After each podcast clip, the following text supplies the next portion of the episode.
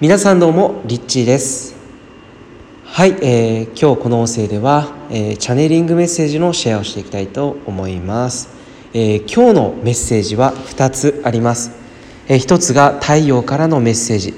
もう1つが動物からのメッセージです。まずは太陽からのメッセージ。泣いたり笑ったり目いっぱい自分の感情を解放させてください。あなたの感情は自然のリズムの中で生まれてくるものなのでそのままその感情を外に出していいんですよ。こんな感情は持ってはいけない。そんな風に自分の首を絞めないでください。どんな感情も許してください。どんな感情も抱きしめてあげてください。ネガティブな感情もポジティブな感情もあなたの感情はワンネスです。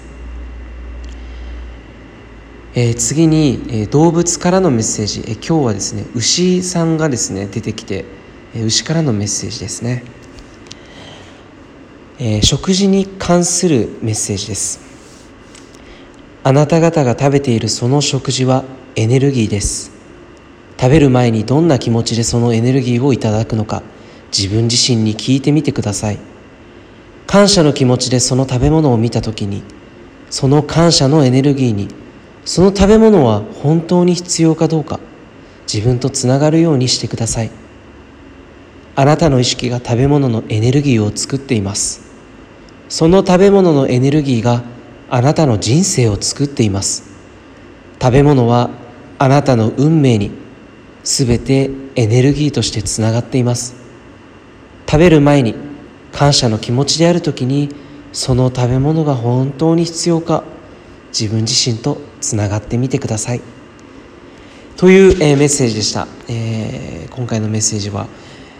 えー、どんなことにですね響いたのかぜひですね皆さんにとって今日のメッセージが何か、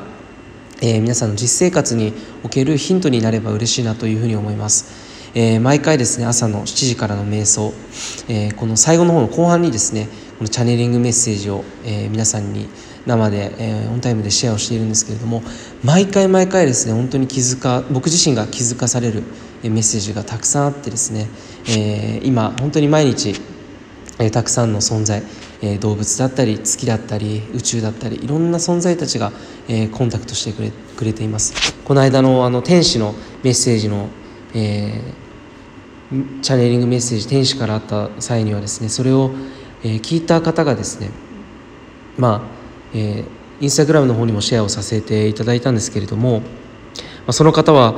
えー、中絶したことが過去にあったそうなんですね、でその時の思い出としてはまだ形にもならないくらい小さいけど愛おしかった命を殺してしまったっていう、え、罪悪感が消えなかったんです、えー、ということをですね昨日も考えていたらしいんですね。でそれで、えー、その天使からのメッセージを、えー、聞いたらですねあの時のこのメッセージに聞こえたらしいんです。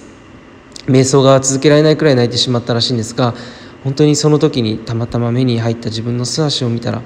えー、足があることに感謝できて生まれてきたこと命があることに感謝できたんです。こんなに自分の体に心の底から感謝できたことが初めてだったからきっとこれもあの子が身をもって私に大事なことを教えてくれた出来事だったんだな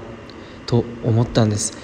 えー、と言ってくださってですねメッセージをいただきました。私と同じように苦しんでいる人のサポートをしたいという願いがまた降りてきたんです、えー、という諦めかけてた夢をですねまた、えー、思い出していただいて本当にこう天使のサポートだったりも今いろんな存在たちが僕たち人間にすごくあの呼びかけてくれているんだなと、えー、後押ししてくれてるんだなっていうことを、えー、本当に目に見えない、えー、世界とかではなく実際に目に見える形でこのように、えー、教えていただいただいてます、えー、また明日も朝7時から瞑想に参加している方は、えー、その場でねチャネリングメッセージを聞けると思うのでぜひぜひ楽しみにしていただけたらと思います。それではいつもありがとうございます。リッチでした。